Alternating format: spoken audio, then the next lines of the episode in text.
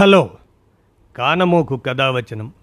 మోహనవచనం పరిజ్ఞాన హితబాండం శ్రోతలకు ఆహ్వానం నమస్కారం. చదవదగునెవరు రాసిన తదుపరి చదివిన వెంటనే మరువక పలువురికి వినిపింపబూనిన అది ఏ పరిజ్ఞాన హితబాండమౌపో మహిళ మోహనవచనమై విరాజిల్లు. పరిజ్ఞాన హితబాండం లక్ష్యం ప్రతివారీ సమాచార హక్కు ఆస్ఫూర్తితోనే ఇప్పుడు. యామిజాల జగదీష్ తెలుగు అనువాదం పెరియార్ ముచ్చట్లు అనేటువంటి దాన్ని ఇప్పుడు మీ కానమోకు కథ వచ్చిన శ్రోతలకు మీ కానమోకు స్వరంలో వినిపిస్తాను. వినండి. పెరియార్ ముచ్చట్లు యామిజాల జగదీష్ తెలుగు అనువాదం. ఇక వినండి. పెరియార్ తన జీవితకాలంలో తాను ఆచరించిన బోధించిన సూత్రాలు ఆలోచనలు తమిళంలో బాగా ప్రసిద్ధి పొందాయి. ఇప్పటి వరకు ఆయన జీవితం బోధనలు కొంతమేరకు తెలుగులో తర్జుమా అయినాయి. కానీ సులభంగా అక్షర జ్ఞానం ఉన్న ప్రతి ఒక్కరికి అర్థమయ్యే రీతిలో ఆయన ఆలోచనలను వివిధ పుస్తకాల నుంచి సేకరించి తెలుగు పాఠకులకు అందించేందుకు చేస్తున్న ప్రయత్నంలో యామిజాల జగదీష్ తెలుగులోకి అనువదిస్తూ కొన్ని విషయాలు చెప్పారు. ఆ విషయాల్లో ఈ పెరియారు ముచ్చట్లని మనం ఇప్పుడు మీ కానమోకు కథ వచ్చిన శ్రోతలకు పరిచయం చేస్తాను. మీ కానమోకు స్వరంలో ఇక వినండి.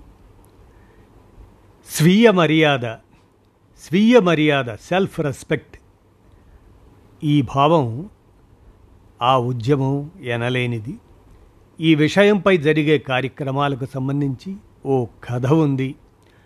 ఓ అడవిలో తిరుగుతున్న నక్క ఓ నదిలో నీరు తాగటానికి వెళ్ళినప్పుడు ఉన్నట్టుండి వరద ప్రవాహం రావటంతో నక్క అందులో కొట్టుకుపోయింది. ప్రవాహానికి ఎదురీదలేక కొట్టుకుపోతున్న నక్క ఒడ్డున ఉన్న జనాలను చూసి అయ్యో ప్రపంచం పోతుందే ప్రపంచం పోతుందే అని అరిచింది. ఆ మాటల్ని ఒడ్డున్న ఉన్నవారు విని దాని మాట నమ్మి ఏదో ప్రమాదం ముంచుకొచ్చిందనుకొని ఎంతో ప్రయాసపడి నక్కను కాపాడి తీరానికి తీసుకొచ్చారు. అందరూ కలిసి నక్కను చూసి ప్రపంచం పోతుంది ప్రపంచం పోతుంది అని అని అరిచావు కదా ప్రపంచానికి ఏమాత్రం ప్రమాదం ముంచుకొచ్చింది అని కంగారుగా అడిగారు. దానికి నక్క ఇట్లా చెప్పింది తాను పరుగులు తీయడానికి వీలున్న దారిని చూసుకొని జనాలతో మీరందరూ ఎంతో ప్రయాసపడి నన్ను కాపాడకపోయి ఉంటే నాకు ఈ ప్రపంచ జీవితం లేకుండా పోయేది. నేను చనిపోయి ఉంటాను అప్పుడు నాకింకేముంటుంది? అందుకే ప్రపంచం పోతుంది ప్రపంచం పోతుంది అనే కథ చెప్పాను. అంతే తప్ప మీకు చెప్పడానికేమీ లేదు. ఈ పెను ప్రవాహానికి శేషమే ఉంటుంది అంటూ నక్క అక్కడి నుంచి వెళ్ళిపోయింది.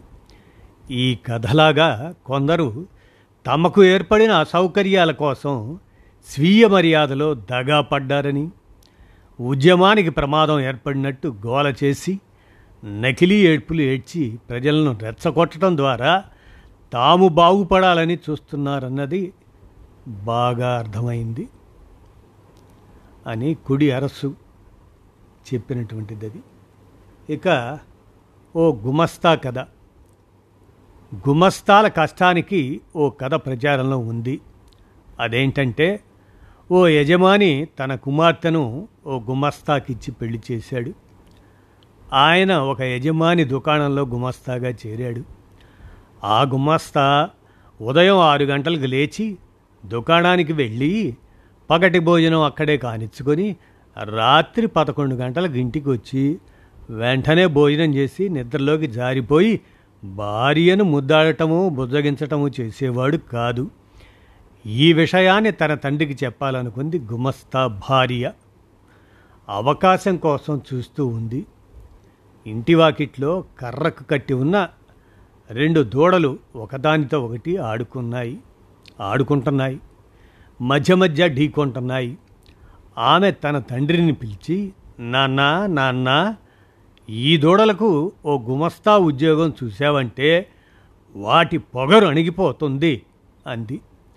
అది విన్న తండ్రి ఆలోచనలో పడ్డాడు. అనంతరం తన గుమస్తాను సక్రమంగా చూసుకున్నాడు. తన అల్లుణ్ణి తన దగ్గరే ఉంచుకున్నాడని ఓ కథ ఉంది. అలాగే మన గుమస్తాల జీవితం ఉందన్న విషయాన్ని ఎవరూ మర్చిపోలేరు. ఇక తమిళ సంగీతం. పెరియార్ చిదంబరంలోని అన్నామలై విశ్వవిద్యాలయం సేలం సెంట్రల్ థియేటర్ తదితర చోట్ల తమిళ సంగీతం గురించి మాట్లాడుతూ తమిళ సంగీత ఉద్యమానికి అయ్యే ఖర్చుని సమయాన్ని ప్రోత్సాహాన్ని చూస్తే దాని ప్రయోజనం భజనతో ముగిసినట్టుంది. ఏమాత్రం ఆలోచన చేసేవారికైనా కడుపు మనదా అని ప్రశ్నించాడు. పళ్ళు తోముకోవడానికైనా సైతం బద్దకించిన అల్లుడిని చూసి ఓ అత్తగారు అల్లుడితో పళ్ళు తోముకోమని చెప్పటానికి సిగ్గుపడి చెరకు తింటే పళ్ళు తెల్లబడతాయని నరమగర్భంగా చెప్పింది. ఈ ఊరి చెరుకుకి రుచి ఎక్కువ. ఈ ఊరి చెరుకు కొనుక్కు తినండి అని చెప్పి డబ్బు ఇచ్చింది అత్తగారు. అయితే అల్లుడు దానిని తీసుకుని తవుడు కొనుక్కు తిని పళ్ళను మరింత పాడు చేసుకుని వస్తే అత్తగారికి ఎలా అనిపిస్తుందో ఆలోచించండి. అలాగే ఈ తమిళ సంగీత ఉద్యమం ఈ దేశంలో జరుగుతుందనిపిస్తుంది అని ఆనాడు పెరియార్ అన్నారు. ఇక మొండిఘటం ఒక ఆయనకు భార్య ఉంది. ఆమె మహామొరటు. మొండిఘటం ఆమెను తీసుకొచ్చి మొగుడి పక్కన పడుకోబెట్టాలంటే చెయ్యి పట్టుకొని లాక్కొచ్చే పక్కన కూర్చోబెట్టాలి. ఈ స్థితిలో ఉన్న భర్తకు ఒక ఒకే ఒక్క చాప ఉంది. అది నేల మీద పరిచి చుట్టే చాప. చుట్టజుట్టినట్లుండే చాపను పరచాలంటే ఓ వైపు కాలుతో తొక్కి ఉంచాలి. రెండో చేతులతో చాపను పరిచి వెంటనే దాని మీద కూర్చోవాలి. ఈ స్థితిలో భర్త ఏం చేస్తాడు? చాపన పరచడం మొదలుపెడితే భార్య దూరంగా జరిగి కూర్చుంటుంది. భార్యను లాక్కు రావడానికి పోతే చాప ముడుచుకుపోతుంది. కనుక రాత్రంతా చాపను పరచడం భార్యను తీసుకొచ్చే లోపు ఆ చాప చుట్టుకుపోవటం జరుగుతూనే ఉంది. తన శ్రమ ఫలించక మౌనంగా బయటకు రావడం పనికి వెళ్ళడం నిత్యకృత్యమైపోయింది. ఇదే కథ. అలాగే కాంగ్రెస్ ముస్లిం లీగ్ బ్రిటిషర్లకు మొండి భార్యలాగాను చుట్టచుట్టుకుపోయే చాపలా ఉన్నాయి. పనికొచ్చేదేది జరగక తెల్లవారడంతోనే దూత ప్రతినిధులు ఊరికి వెళ్ళిపోయేవారు. ఈ స్థితిలో బ్రిటిష్ రాయభార బృందం ఇతర పార్టీలను పిలవకపోవడంతో దగాపడటం తప్ప చేసేదేమీ లేదు. ఇక కప్పకు నాయకుడు పావా. మీరు నాయకుడు కండి. మీ సంఘానికి వార్షిక సంబరాలకు కార్మికులనే నాయకుడిని చేయండి. వారికి శక్తి లేదని లోటెంచకండి. అది మీకే అవమానం. ఉన్నవారితో పనులు కానిచ్చుకోండి. నేను ఓ కథ విన్నాను. ఓ కొలనులో ఉన్న కప్పలన్నీ సమావేశమై తమకు నాయకుడు కావాలని దేవుడిని అడిగినట్టు దేవుడు ఓ రోకలి బండను నాయకుడిగా ఇచ్చినట్టు అది ఏమీ చేయక ఉత్తినే ఉండినట్టు. అనంతరం కప్పలు దేవుడి దగ్గరికి వెళ్ళి మీరు మాకిచ్చిన నాయకుడి వల్ల మాకెలాంటి లాభం లేదు అని చెప్పాయి. తమకు మరొక నాయకుడు కావాలని అడిగాయి. అప్పుడు దేవుడు ఓ పాముని నాయకుడిగా ఇచ్చాడు. ఆ పాము రోజు పది చొప్పున కప్పలను తింటూ వచ్చిందని. తర్వాత కప్పలు దేవుణ్ణి కలిసి మాకిచ్చిన నాయకుడిని మీరే తీసుకోండి అన్నాయి. అంతేకాదు మరో నాయకుడు కావాలని కప్పలు కోరనూ లేదు అంతేకాదు తమకు తామే తమ పనులు చూసుకున్నాయి అలాగే మీలో మీకు నాయకులు కార్యదర్శులు నిర్వాహకులు దొరకకపోయి ఉంటే ఖచ్చితంగా మీకు ఓ సంఘం అక్కర్లేదు. ఈ స్థితిలో మీరు సంఘం ఏర్పాటు చేసుకొని నడపలేని వారవుతారు. మీలో మీరు నాయకుడిని ఎన్నుకునే శక్తి వచ్చే వరకు కేవలం యజమానిని యజమానులనే అనుసరించాలి. అనవసరంగా కొలనుని కదిల్చినట్లుగా మీ శ్రమతో మీ యజమానిని బతకనిచ్చి మీరు కష్టపడటమే జరుగుతుంది. అదొకటి. ఇక తాండవం. ఓ మేకల కాపరిని అతని యజమాని తన మేకలను లెక్కించి మేతకు పంపించేవాడు. తిరిగి వాటిని లెక్కించి చెప్పమనేవాడు. ఆ కాపరి అదేవిధంగా ఆ కాపరి కంచె తలుపు తెరచి బయటకు పంపించేటప్పుడు ఒక్కొక్కటిగా లెక్కించేవాడు. లెక్కింపులో మొదట ఒకటి తర్వాత ఒకటి మళ్ళీ ఒకటి అని లెక్క పెట్టేవాడు. ఇంతలో ఇంకొకటి పారిపోయేది అనంతరం నోటికొచ్చిన లెక్క చెప్పేవాడు యజమానితో. అలా కులమతాల తేడా లేకుండా పరిశుద్ధమైన వర్ణాశ్రమ ధర్మ రామరాజ్య పాలన జరుగుతూ వచ్చిన భారతదేశంలో దక్షిణ ఉత్తరం తూర్పు పడమరగా ఈరోజు తేడాలు తాండవం ఆడుతున్నాయి అది విడుదలై పత్రికలో అక్టోబర్ పది పంతొమ్మిది నలభై ఏడులో ప్రచురితమైంది. ఇంకా కొరంలో మంటలని ఆ అంశం దాని గురించి ఇరవై ఏళ్ళుగా నేను మాట్లాడుతున్నప్పటి నుంచి ఎవరో ఒకరు వ్యాపార నిమిత్తం ఏదో ఒకటి ముద్రించి అమ్మడంతో కులద్వేషాలు ఉందంటూ నన్ను దండించారు. ఈ ఇరవై ఏళ్ళుగా తప్పు పట్టని నా మాటలు నా రాత ఇప్పుడు నేరమయ్యాయి. నేను ఎప్పుడు ఏ సందర్భంలో మాట్లాడింది ఎందుకోసం నేను మాట్లాడాను ఇటువంటి వివరాలకు ఆ ముద్రణలో ప్రత్యేకించి పేర్కొనలేదు. ఇందుకు సంబంధించిన గుర్తులు ప్రభుత్వానికి అవసరం లేనట్టుంది. ఆ మాట్లాడింది పెరియారు మాట్లాడాడు పెరియార్ రాశారు. అవేవి? అవన్నీ పెను ద్వేషాన్ని చెప్పడాన్ని ఆధారంగా చేసుకొని నా మీద చర్యలు తీసుకున్నారు. ఈ విషయంలో ప్రభుత్వమేమో వకీళ్ళ ఆధారాల కోసం చూడలేదు. నా పేరుని చెప్పిన వెంటనే అందరూ దానికి ముద్ర వేసేవారు. ఈ సర్కారు ప్రజాస్వామ్య ప్రభుత్వం జనాలకి సేవ చేసే త్యాగగుణం ఉన్న సర్కారు ఎవడో ఒకడు యజమానే కులంలో మంటలు పుట్టాయని చెప్పారట.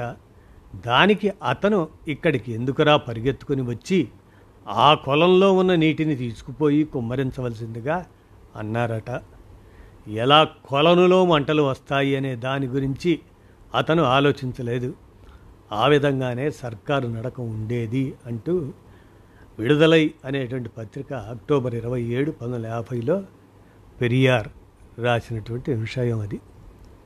ఇక ఎవరి అభిప్రాయం వారిది అనే దాని గురించి చూస్తే ఆ రోజుల్లో మాలి అనే అతను దేవుడు ఎక్కడా అనే శీర్షికతో ఓ నాటకం రాశారు. పెరియార్ తీరుని దుయ్యబడుతూ రాసిన నాటకం అది.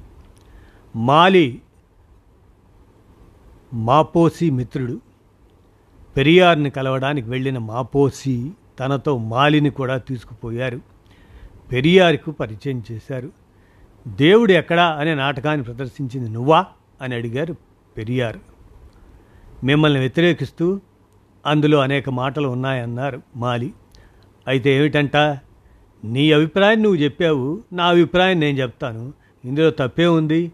ప్రజలే ఓ నిర్ణయానికి వస్తారు అంటూ ఈ సమాజంలో తనకు ఎంత హక్కు తీసుకున్నారో అంతే హక్కు తనను వ్యతిరేకించే వారికి ఉంది అనుకునేవారు పెరియారు కానీ ఆయన ఇతరులకు ఏ పాటి మర్యాద ఇచ్చారో అదే స్థాయిలో ఆయనకు లభించలేదు. అందుకు ఆయనేమీ బాధపడలేదు. ఓ మనిషి నుంచి కృతజ్ఞతలు ఆశించడం అర్థం లేనిది. అని చెప్పిన పెరియార్ తనకు ఎవరితోనూ తాను మంచివాడిని అనిపించే పేరు పొందవలసిన అవసరం లేదు అన్నారు. ఎందుకంటే ఆయన పెరియార్ కాబట్టి. ఇక స్వాతంత్రం అనే దాని గురించి ప్రజాస్వామ్య పరిపాలన వల్ల మనం పొందిన మేలును ఎవరైనా చెప్పగలరా? మనం ఓ ప్రభుత్వం కింద ఉంటూ జీవించడానికి ఇప్పుడు మనల్ని మనమే పాలిస్తున్న ప్రజాస్వామ్య పాలన కింద బతుకుతున్న దానికి ఉన్న తేడా ఏమిటి? ప్రజాస్వామ్య పాలనలో పొందిన మేలు ఏమిటి? అని అడిగితే దానికి ఏం జవాబు చెప్తారు? ఉదాహరణకు చెప్పాలంటే పెరుమాళ్ పెద్ద పెరుమాళ్ అని ఓ వినాదాత్మకమైన కథ ఉంది. పెరుమాళ్ అనే పేరున్న ఓ పని మనిషిని అతను యజమాని ఏమిటి పని మనిషికి పెరుమాళ్ళు అనే పేరు ఉండటమా అని అనుకొని అతని పేరుని మార్చుకోమన్నాడు. ఇదే సరైన సమయం అనుకున్న ఆ పని మనిషి మా కులానికి తగినట్టు పేరు మార్చడానికి నాలుగు వందలో ఐదు వందలో ఖర్చవుతాయి. కనుక అది కానీ ఇస్తే పేరు మార్చుకుంటాను అని చెప్పాడు. యజమాని సరేనని అతను చెప్పిన డబ్బు ఇచ్చాడు. ఆ డబ్బులు తీసుకున్న పని మనిషి దర్జాగా ఖర్చు పెట్టి యజమానిని కలిశాడు. అయ్యా నా పేరు మార్చుకున్నానండి అన్నాడు. ఏం పేరు అని అడిగాడు యజమాని. పెరియ పెరుమాళ్ అని మార్చుకున్నానండి అన్నాడు పని మనిషి దాంతో యజమానికి ఏం చేయాలో తెలియలేదు. ఈ విషయాన్ని బయటకు చెప్పుకోలేక మెన్నగుండిపోయాడు. ఇదే కథ మన స్వాతంత్రం పొందిన కథ అవుతుంది. ఆంగ్లేయులు పాలించిన రోజుల్లో ఎంతమంది సుఖభోగులు ఉండేవారో పేదవాళ్ళు ఉండేవారో అంతకు రెట్టింపు స్థాయిలో స్వతంత్ర భారతంలో ప్రజలు అవస్థలు పడటం మనమందరం చూస్తున్నాం. ఈ దేశంలోని ఈనాటి పరిస్థితిని చూసి ఎవరైనా నవ్విపోతారేమోనని మింగలేక కక్కలేక ఎవరికి వారు మిన్నకుండిపోయారు. ఎవరైనా ఏదైనా అనుకుంటారేమోనని ఇతరులతో మనం పాలకులము మేము ప్రజాస్వామ్య భారతదేశం అని చెప్పుకోవటమే మిగిలింది అంటూ విడుదలై అనే పత్రికలో మార్చి ఇరవై నాలుగు పంతొమ్మిది వందల యాభై ఐదులో పెరియార్ చెప్పాడు అది. ఇక దూరాలోచన లేని శివుడు అంటూ ఒక అంశం. పురాణాలలో చెప్పబడే శివుడు ఎంతగా మోసపోయాడో పాపం. కాస్తంత జ్ఞానం కూడా లేదు. ప్రతిదీ మూర్ఖుడిలా పిచ్చివాడిలా చేశాడు శివుడు. ఓసారి పద్మసూర్యుడు అదే భస్మాసురుడు అనే అసురుడు శివుడితో ఎవరి తలపై చేయి పెట్టినా అతను బుగ్గిపాలైపోవాలి అని వారం అడిగాడట. ఇందుకు శివుడు ముందు వెనుకల ఆలోచించకుండా తదాస్తు అన్నాడట. వెంటనే ఆ అసురుడు ఆ మాటను పరీక్షించడానికి శివుడి శిరస్సు మీదే మొదటగా చెయ్యి పెట్టడానికి ప్రయత్నించాడు. దాంతో శివుడు పరుగులు తీశాడట. అటువంటిదే ఇక్కడ ఉన్నవారు. తంజై జిల్లా వారు ఓ బ్రాహ్మణుడు జిల్లా అధ్యక్షుడైన తర్వాత అతను వారి తల మీదే చేతులు పెట్టడం మొదలుపెట్టాడు. పదవిలో ఎవరైతే కూర్చోబెట్టారో వారే కష్టపడేట్లు ఆ అయ్యర్ ప్రవర్తించసాగాడు. ఇది కూడా ఆనాటి విడుదలై ఏప్రిల్ ఐదు పంతొమ్మిది వందల యాభై ఐదులో పెరియార్ ముచ్చట్లుగా ప్రచురితమైనటువంటి దాన్ని ఈ విధంగా పెరియార్ ముచ్చట్లు అంటూ యామిజాల జగదీష్ తెలుగు అనువాదం చేసిన అంశాలని ఇప్పుడు మీ కానమోకు కథ వచ్చిన శ్రోతలకు మీ కానమోకు స్వరంలో వినిపించాను. విన్నారుగా? ధన్యవాదాలు.